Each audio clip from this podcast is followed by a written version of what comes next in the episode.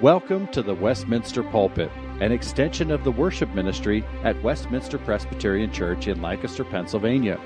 Please contact us for permission before reproducing this message in any format, and may this sermon nurture your life in a meaningful way as we proclaim our Savior.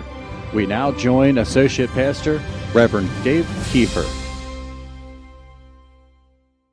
We're continuing our walk through the book of Revelation, and its title reminds us of the purpose of the book. The purpose is to reveal, not conceal. And it's namely to reveal how God rules all of history and will bring it to consumption, in, in consummation, that is, in Jesus Christ. Now, contrary to popular opinion, Revelation is not a puzzle book to be figured out just by the experts, but Revelation is a picture book to be read and enjoyed. And it's particularly helpful in preparing God's children for living lives as faithful followers of Jesus Christ. And like other children's books, it's highly repetitive. And it often repeats things seven times, not just because of its importance, but the number seven throughout Scripture represents resting in God's completed work. Right? The Sabbath day is a day of resting in God's completed work at creation. And so you have letters to seven churches showing the fullness of God's work to the churches.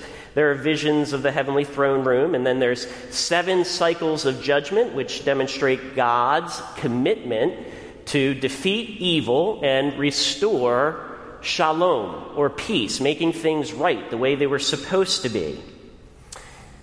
And so, as you go through the seven cycles of judgment, you see first there's a, there's a cycle of judgment with the opening, the seven seals. Then, second, there's the seven trumpets judgment. Third, there's the seven symbolic histories. Fourth, there's the seven bowls. Fifth, that we'll talk about tonight, is the judgment of Babylon, and this will be followed by the sixth judgment, the white horse judgment, and then the seventh, the white throne judgment. Okay, these cycles cover the time between Jesus' first coming at his incarnation and his second coming when he returns in glory. Each cycle of judgment reveals a different vantage point, with the later cycles of judgment focusing on the more intense phases of conflict between God's kingdom and the worldly kingdoms in rebellion to him. The first two cycles, the seven seals and seven trumpets, illustrate the commission for the war against God's enemy.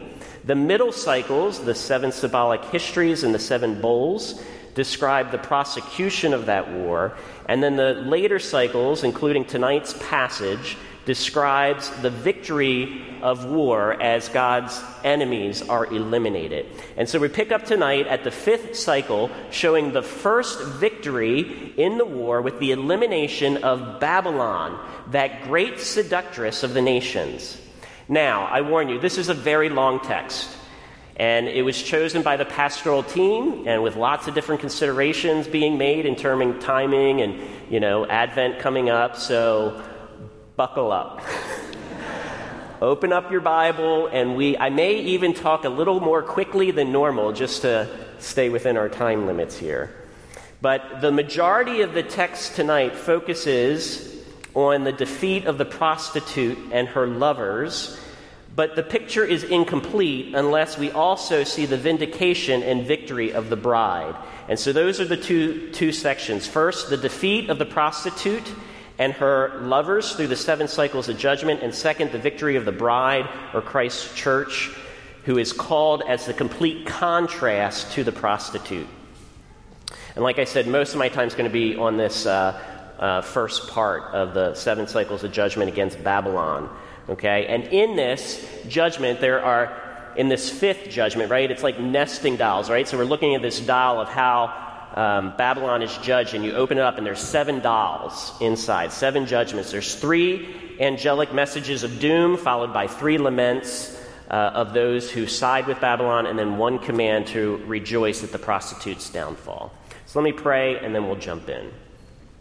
God, thanks so much for this time in your word. We pray that you would lead us, that you would guide us, you would open our eyes to see the big picture, help us not to miss the forest for the trees And uh, we pray that you would greatly encourage us and equip us as your ambassadors. In Jesus' name, amen.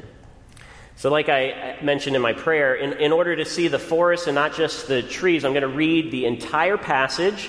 And since a picture is worth a thousand words, I will try to get out of the way and allow the picture to speak for itself as you gaze upon this beautiful masterpiece written by John at the revelation of the angel. I'm only going to pause briefly as we go through to point out details and subtle contrasts placed there uh, by the artist so that you may comprehend its, its real beauty, its truth, and its goodness. So, first, the prostitute and her lovers explained in seven cycles of judgment. Let's look at how the artist depicts the prostitute Babylon in the first six verses. Uh, verse 1 of chapter 17. One of the seven angels who had the seven bowls came and said to me, Come, and I will show you the punishment of the great prostitute, who sits by many waters.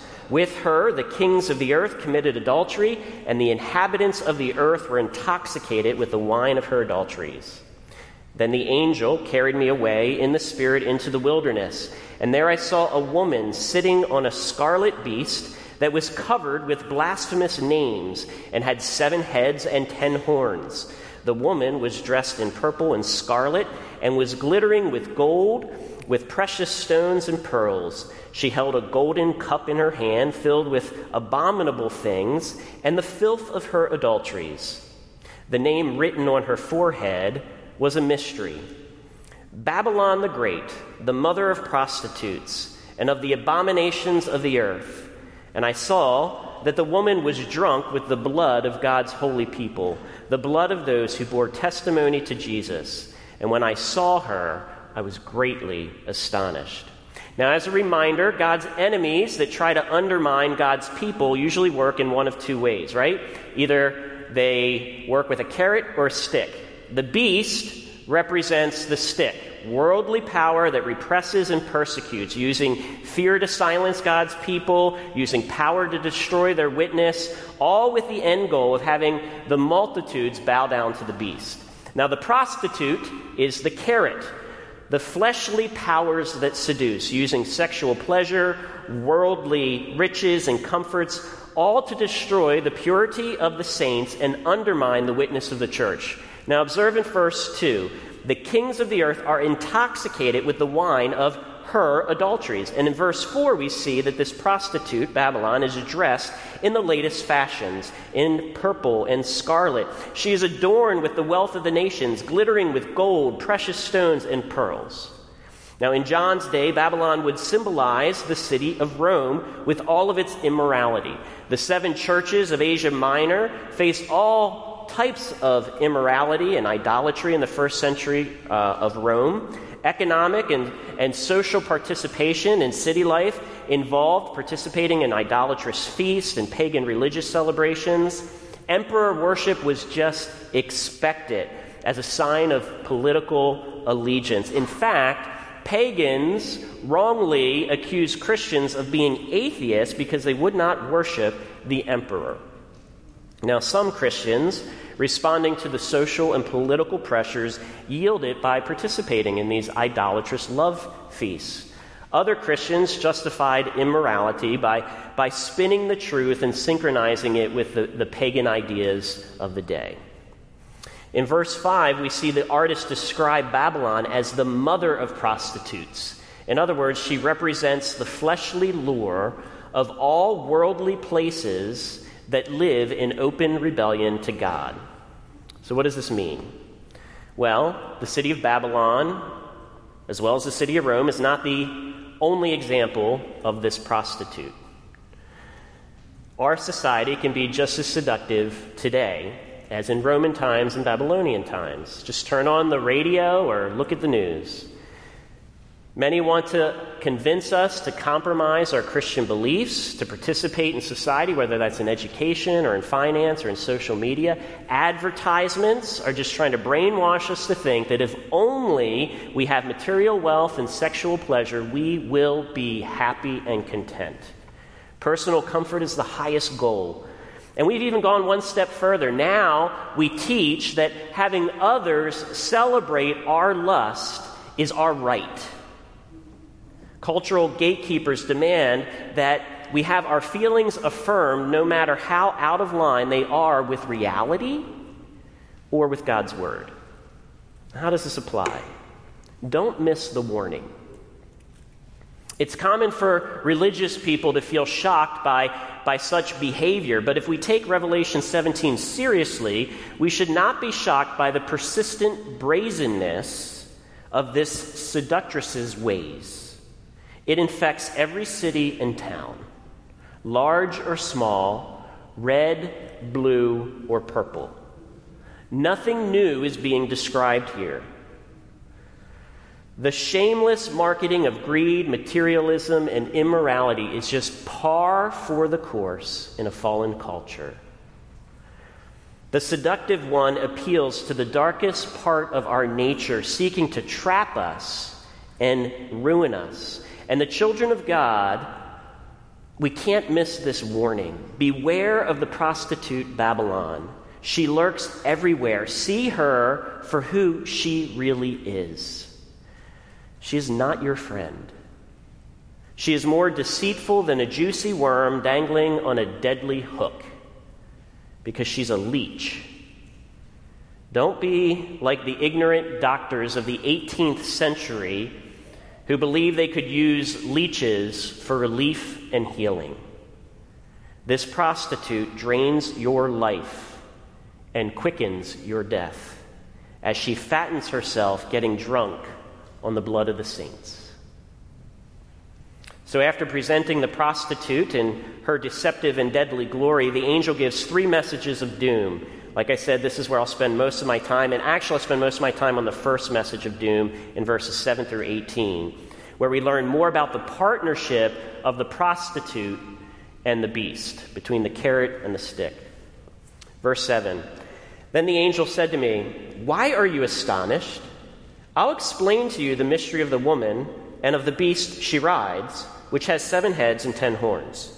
The beast which you saw once was, now is not, and yet will come up out of the abyss and go to its destruction. The inhabitants of the earth, whose names have not been written in the book of life from the creation of the world, will be astonished when they see the beast, because it once was, now is not, and yet will come. This calls for a mind with wisdom. The seven heads are the seven hills on which the woman sits. They are also seven kings. Five have fallen, one is, the other has not yet come, but when he does come, he must remain for only a little while. The beast who once was and now is not is the eighth king. He belongs to the seventh and is going to his destruction.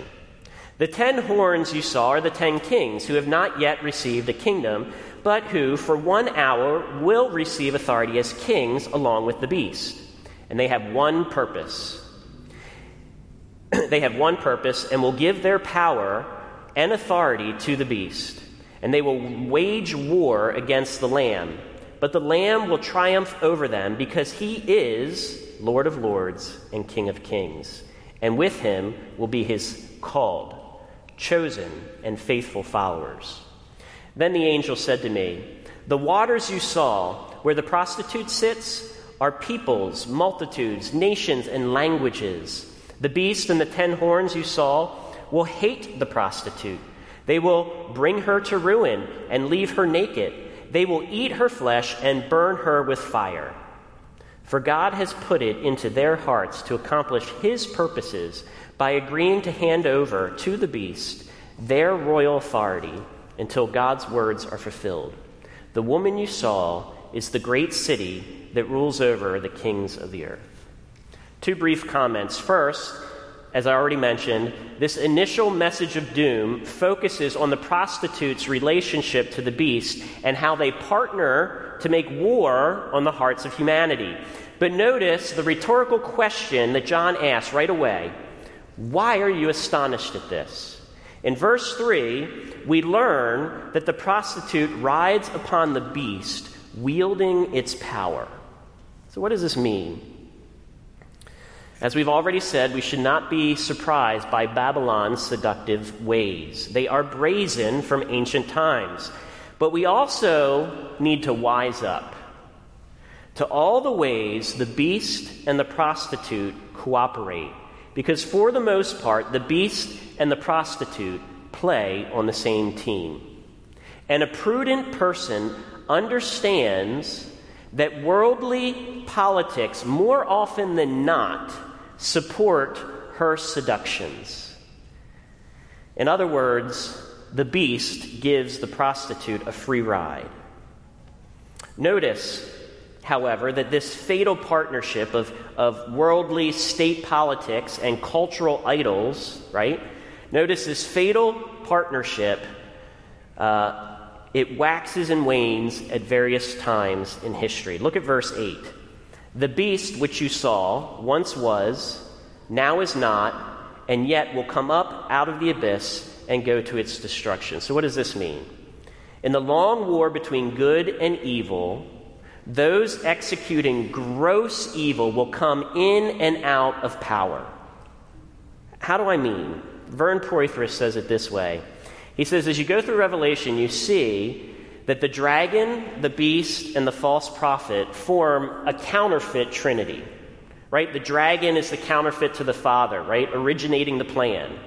The beast is the counterfeit to the Son, executing the plan. The false prophet is the counterfeit to the Spirit, bearing witness to the plan, but through propaganda. And likewise, the prostitute that we're talking about tonight is the counterfeit of the church, seducing people to give allegiance to the counterfeit Trinity. Now, counterfeits, being what they are, cannot deliver what they promise. God alone can provide lasting blessings. Counterfeits can only pretend, they mimic and appropriate God's blessings.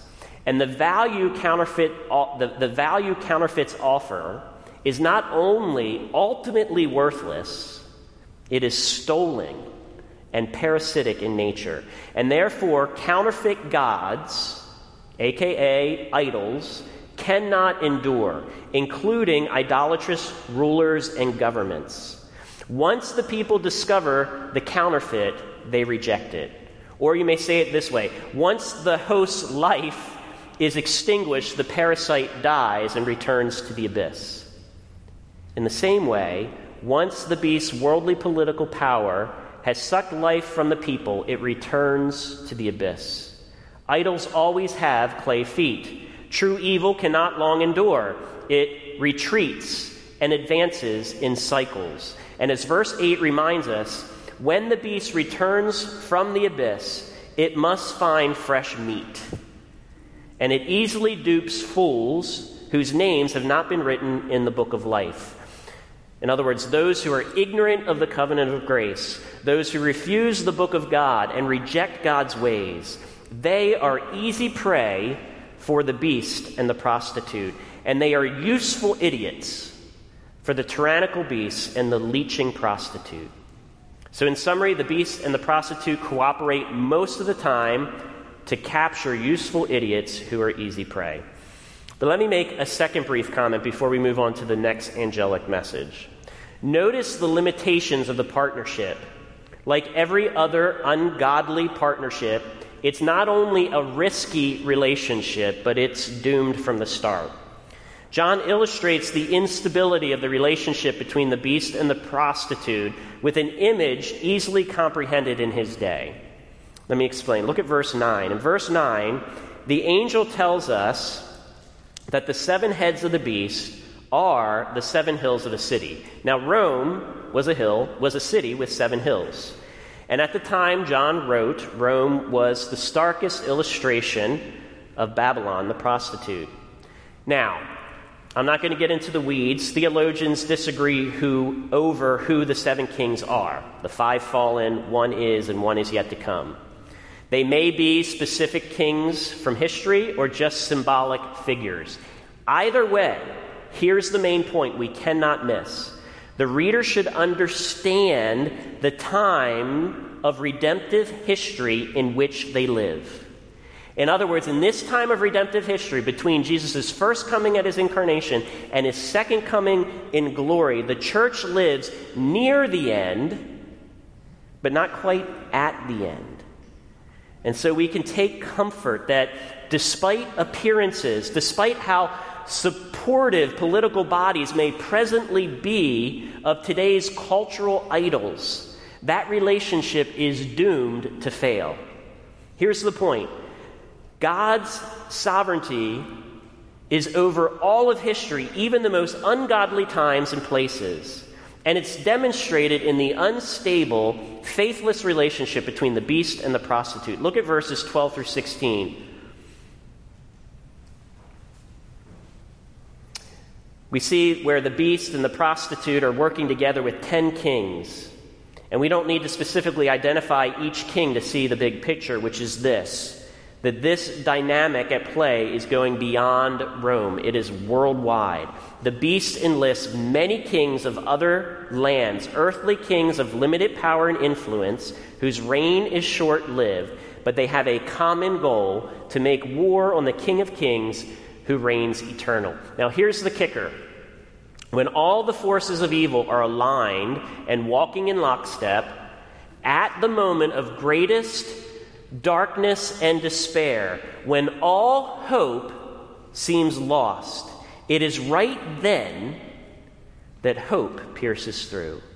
When the victorious King of Kings shows up on the scene with his army, and he's identified in verse 14, he triumphs over the beast in the most unexpected way not with military might, but in meekness and sacrificial love.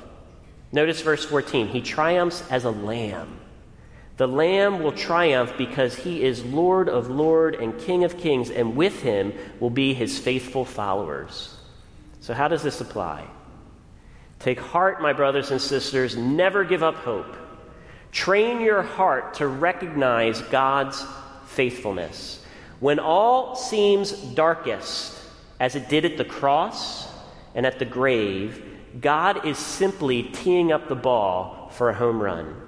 For the Lamb, along with his followers, will triumph over the beast. And notice how things go from bad to worse for the unholy marriage of the beast and the prostitute. They turn on each other, verse 15 even while the prostitute still holds partial sway over the multitude, she's attacked by the beast and the kings. And in verse 16, in frustration and vitriolic hate, the beast and the kings burn the prostitute alive. Well, so much for that love affair. But this is good news. Take heart. Are you weary of the increased political acceptance of sexual immorality?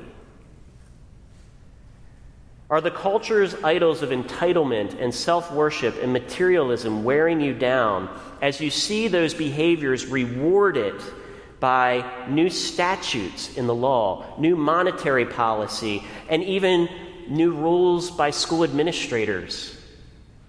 Are you growing discouraged by the unholy union of our institutions, of media and education and government, and their apparent solidarity at declaring the old good as the new evil and the old evil as the new good? If so, take heart. Verse 17 clarifies God's sovereignty over all kings, over the beast, and over the prostitute. For God has put it into their hearts to accomplish this for his purpose until God's words are fulfilled, whether it's the initial alliance of the beast and the prostitute or their ultimate turning on each other. So, in summary, for this very long first point, the first message of doom is that worldly state powers and cultural idols will cooperate together until they don't. And then, in frustration, not in repentance, the worldly powers return on culture's idols and burn them alive. The second message of doom is in chapter 18, verses 1 through 3, and the third message of doom in verses 4 through 18. I'll read with little comment as it's self explanatory. After this, I saw another angel coming down from heaven. He had great authority, and the earth was illumined by his splendor. And with a mighty voice he shouted, Fallen, fallen is Babylon the Great. She has become a dwelling for demons and a haunt for every impure spirit, a haunt for every unclean bird, a haunt for every unclean and detestable animal. For all the nations have drunk the maddening wine of her adulteries. The kings of the earth committed adultery with her, and the merchants of the earth grew rich from her excessive luxuries. The angel's second message of doom announces this fall of Babylon and its utter destruction. In other words, no remnant is, is left. Her, her guilt is total, her judgment is final, her destruction is complete. And then the third message of doom starts in verse 4. Then I heard another voice from heaven say, Come out of her, my people, so that you will not share in her sins, so that you will not receive any of her plagues. For her sins are piled up to heaven, and God has remembered her crimes. Give back to her as she has given. Pay her back double for what she has done. Pour her a double portion from her own cup Give her as much torment and grief as the glory and luxury she gave herself. In her heart she boasts I sit enthroned as king. I am not a widow. I will never mourn. Therefore, one day her plagues will overtake her death, mourning, and famine. She will be consumed by fire, for mighty is the Lord God who judges her. The, the, angel's third message of doom is a voice from heaven commanding God's people to, to come out of Babylon so that they do not share in her sins. God's people are to separate from Babylon by maintaining their, their purity. And also, since Babylon's sins are piled up to heaven, God's people are to judge her righteously. Look at verse 7 Give back to her double portion for what she has done. They are to be active, not passive, in their pursuit of justice against, against the wickedness of Babylon. Now, after the three messages of doom, there are three voices from heaven that, that describe laments. And these are the laments of those observing the fall of Babylon and grieving the loss of her. And the laments are listed in a threefold woe, starting in verse 9 of chapter 18. When the kings of the earth who committed adultery with her and shared her luxury see smoke, the smoke of her burning, they will weep and mourn over her. Terrified at her torment, they will stand far off and cry. Woe, woe to you, great city, you mighty city of Babylon. In one hour your doom has come. The merchants of the earth will weep and mourn over her because no one buys their cargoes anymore cargoes of gold, silver, precious stones, and pearls, fine linen, purple, silk, and scarlet cloth, every sort of citron wood, and articles of every kind made of ivory, costly wood, bronze, iron, marble, cargoes of cinnamon and spice, of incense, myrrh, and frankincense, of wine and olive oil, of fine flour and wheat, cattle and sheep, horses and carriages, and human beings sold as slaves. They will say, The fruit you longed for is gone from you all your luxury and splendors have vanished, never to be recovered. The merchants who sold these things and gained their wealth from her will stand far off, terrified at her torment. They will weep and mourn and cry aloud, Woe, woe to you, great city, dressed in fine linen, purple and scarlet, and glittering with gold, precious stones, and pearls. In one hour, such great wealth has been brought to ruin. And every sea captain and all who travel by ship, the sailors and all who earn their living from the sea will stand far off, and when they see the smoke of her burning, they will exclaim, Was there ever a city like this great city? And they will throw dust on their heads, and with weeping and mourning cry out, Woe, woe to you, great city, where all who had ships on the seas became rich through her wealth. In one hour she has been brought to ruin all the companions of Babylon, the kings, the merchants, the sailors, all those who've admired her beauty and profited from her ways, are terrified as they watch her destruction. But notice, even though they are fearful of their own destruction, they do not repent. Instead, they weep over Babylon's judgment. Vern Poythress said it this way. He said, Like Lot's like Lot's wife, who looked back longingly at Sodom and Gomorrah, they grieve Babylon's fall. How does this apply? Don't confuse worldly sorrow with true repentance. Not all tears are godly. Sinners who weep over the consequence of their sins whether it's a loss of comfort or status, may still have hardened hearts that refuse to repent. Like an addict who knows that they're sinning and understands the destruction that follows, but cannot bear to part with their addiction. These hardened sinners refuse to give up their sinful pleasures and idols. Their tears reflect a sinful self pity. So let me ask you why do you weep over your sin? Is it because of the consequences that you're experiencing are hard, or because your sin is an affront to a holy God and it breaks relationship with Him? Some tears are just further proof of a hardened heart. They're, they're simply complaints, a temper tantrum that your idols are no longer working, that, that the God substitutes that you, you commit adultery with, that you cheat on God with, your personal Babylon prostitutes are not able to comfort you any longer. But God sees through all tears, and He knows if they spring from a repentant heart, sorry for offending a holy God and those made in His image, or from a hardened heart that's just filled with self pity and sorrow for having to deal with just consequences. Real repentance cares less about consequences and more about the glory of God. It cares less about losing comfort, but yearns deeply for God to make things right. And that leads to the final commandment three messages of doom, three laments of the ungodly, and finally, one command for God's people. Look at verses 20 to 24 in chapter 18. Rejoice over her, you heavens Rejoice, you people of God. Rejoice, apostles and prophets, for God has judged her with the judgment she has imposed on you. Then a mighty angel picked up a boulder the size of a large millstone and threw it into the sea and said, With such violence, the great city of Babylon will be thrown down, never to be found again. The music of harpists and musicians, pipers and trumpeters will never be heard in you again. No worker of any trade will ever be found in you again. The sound of a millstone will never be heard in you again. The light of a lamp will never shine in you again. The voice of the bridegroom and the bride will never be heard in you again. Your merchants were the world's important people, and by your magic spell, all nations were led astray. But in her was found the blood of the prophets and of God's holy people, of all who've been slaughtered on the earth. See, God's people are commanded to rejoice at the fall of Babylon because justice has finally come. And the reason for her condemnation was given there at the end in verse 24. In her was found the blood of the prophets and of God's holy people, of all who have been slaughtered on the earth. And therefore, her judgment, her judgment brings freedom. Freedom for God's people. Since her destruction is total and complete, she cannot seduce God's people again.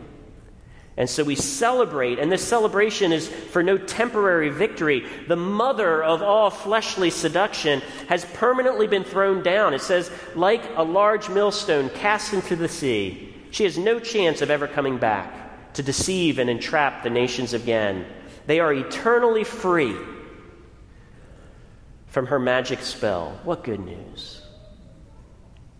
So there you have it the defeat of the prostitute and her lovers through seven cycles of judgment, three messages of doom, three laments of those who side with her, and one command to rejoice for God's people. Now, lastly, the destruction of the prostitute of Babylon is contrasted with the victory of the bride of the church, the bride of Christ, which is the church, excuse me. In chapter 19, look at verse 1. 1 through 10. After this, I heard what sounded like the roar of a great multitude of heaven shouting, Hallelujah! Salvation and glory and power belong to our God, for true and just are his judgments. He has condemned the great prostitute who corrupted the earth by her adulteries. He has avenged on her the blood of his servants. And again they shouted, Hallelujah! The smoke from her goes up forever and ever. The 24 elders and the four living creatures fell down and worshiped God, who was seated on the throne, and they cried, Amen, Hallelujah.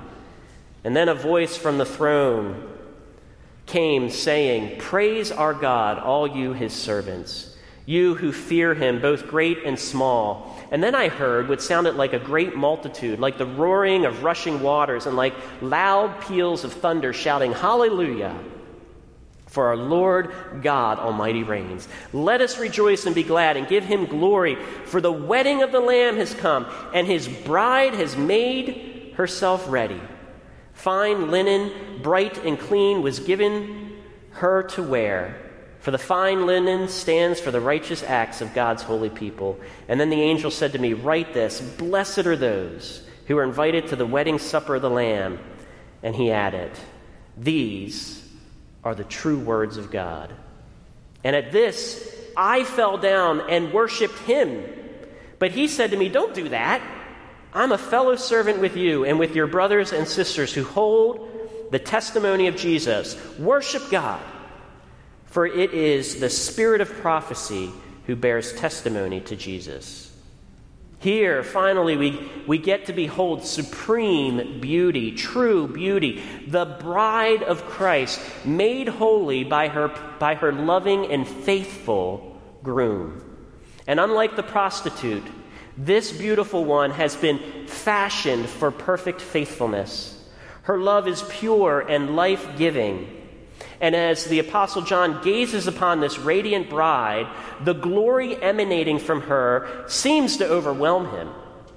Enthralled by this bride of Christ, enthralled by this great multitude, delighting intimately in God, and intoxicated by the angel's declaration of blessing for those invited to the, the Lamb's wedding supper, John mistakenly bows down to worship the messenger.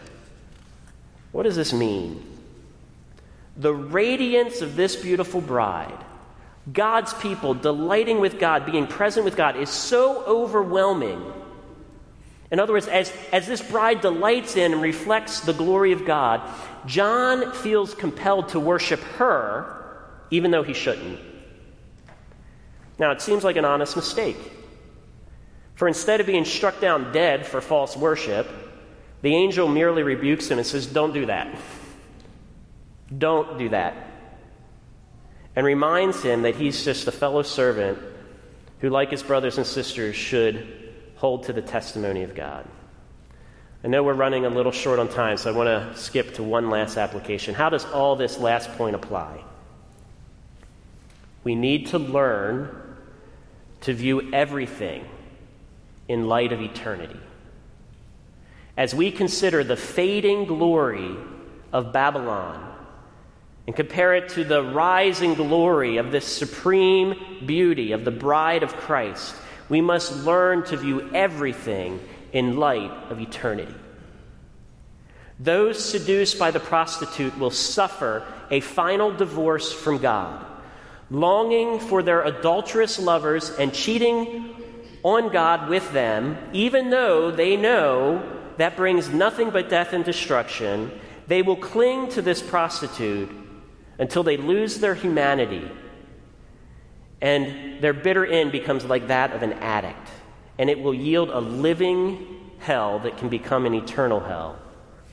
But those who hold to the testimony of God, who say, Yes, I do, who enter into a forever relationship with Him, one that is faithful and true, they will receive such honor and glory as they delight in and worship God that mortal creatures like John will be tempted to worship them. That's how much they'll radiate and reflect the glory of God, that mere mortals will be tempted to worship them. C.S. Lewis captured it best in his famous collection of sermons called The Weight of Glory. And he writes this It is a serious thing to remember that the dullest, most uninterested person you can talk to may one day be a creature which, if you saw it now, you would be strongly tempted to worship. Or else, a horror and corruption such as you now meet, if at all, only in a nightmare. All day long, we are, in some degree, helping each other to one or the other destination. And it is the light of these overwhelming possibilities, it is with the awe and the circumspection proper to them that we should conduct all our dealings with one another, all our friendships, all our loves, all play and politics. There are no ordinary people. You have never talked to a mere mortal. Nations, cultures, art, civilization, these are mortal. And their life is to ours as the life of a gnat but it is immortals whom we joke with, work with, marry, snub, and exploit. Immortal horrors or everlasting splendors.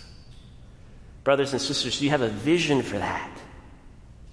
As you look at your children, parents, remember my young life leader giving me this vision of just holding a crown over his son's head, saying, If I put this crown on his head, it'd go over his whole body.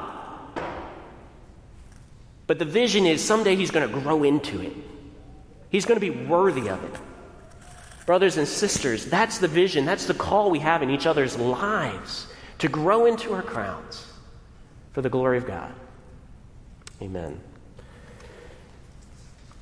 So, in summary, the revelation of God could not be starker. All those who cheat on God, who are seduced by the prostitute, will suffer seven cycles of judgment. Their comforts will be short lived, their addictions will turn life into a living hell that, apart from true repentance, will lead to eternal hell. But those who enter into a forever relationship with God, who say yes and enter into his covenant with the true bridegroom, Jesus Christ, they will radiate true beauty and everlasting life to such an extent that mere mortals will be tempted to worship them. I don't know where you are tonight, whether you're a believer or not, but if you are not a believer, will you at least entertain an invitation to turn from all other lovers? and come to Christ. If that's something you would even entertain or want to talk about, please come talk to me or someone else who brought you to church or someone else who's a member here. We would love to see you delight in the only one that can satisfy you. Let us pray. Father, thank you for this word, a lot to get through. But we thank you, it is your revelation to us, and it is sweet, and it is good, and it's powerful. And we pray that you would help us to to make sense of it, not just intellectually, but that it would transform our hearts and give us a greater hope in you despite the brokenness in our culture, a greater vision for the opportunity we have to pour into each other's lives. We pray this for your glory in Jesus' name. The Westminster Pulpit is courtesy of Westminster Presbyterian Church in Lancaster, Pennsylvania. You are welcome to worship with us on Sunday mornings at 8 or 11 a.m. To learn more or have questions about the gift of salvation through Christ Jesus our Savior, contact us at westpca.com. Thank you, and may Christ be glorified through this ministry, the Westminster Pulpit.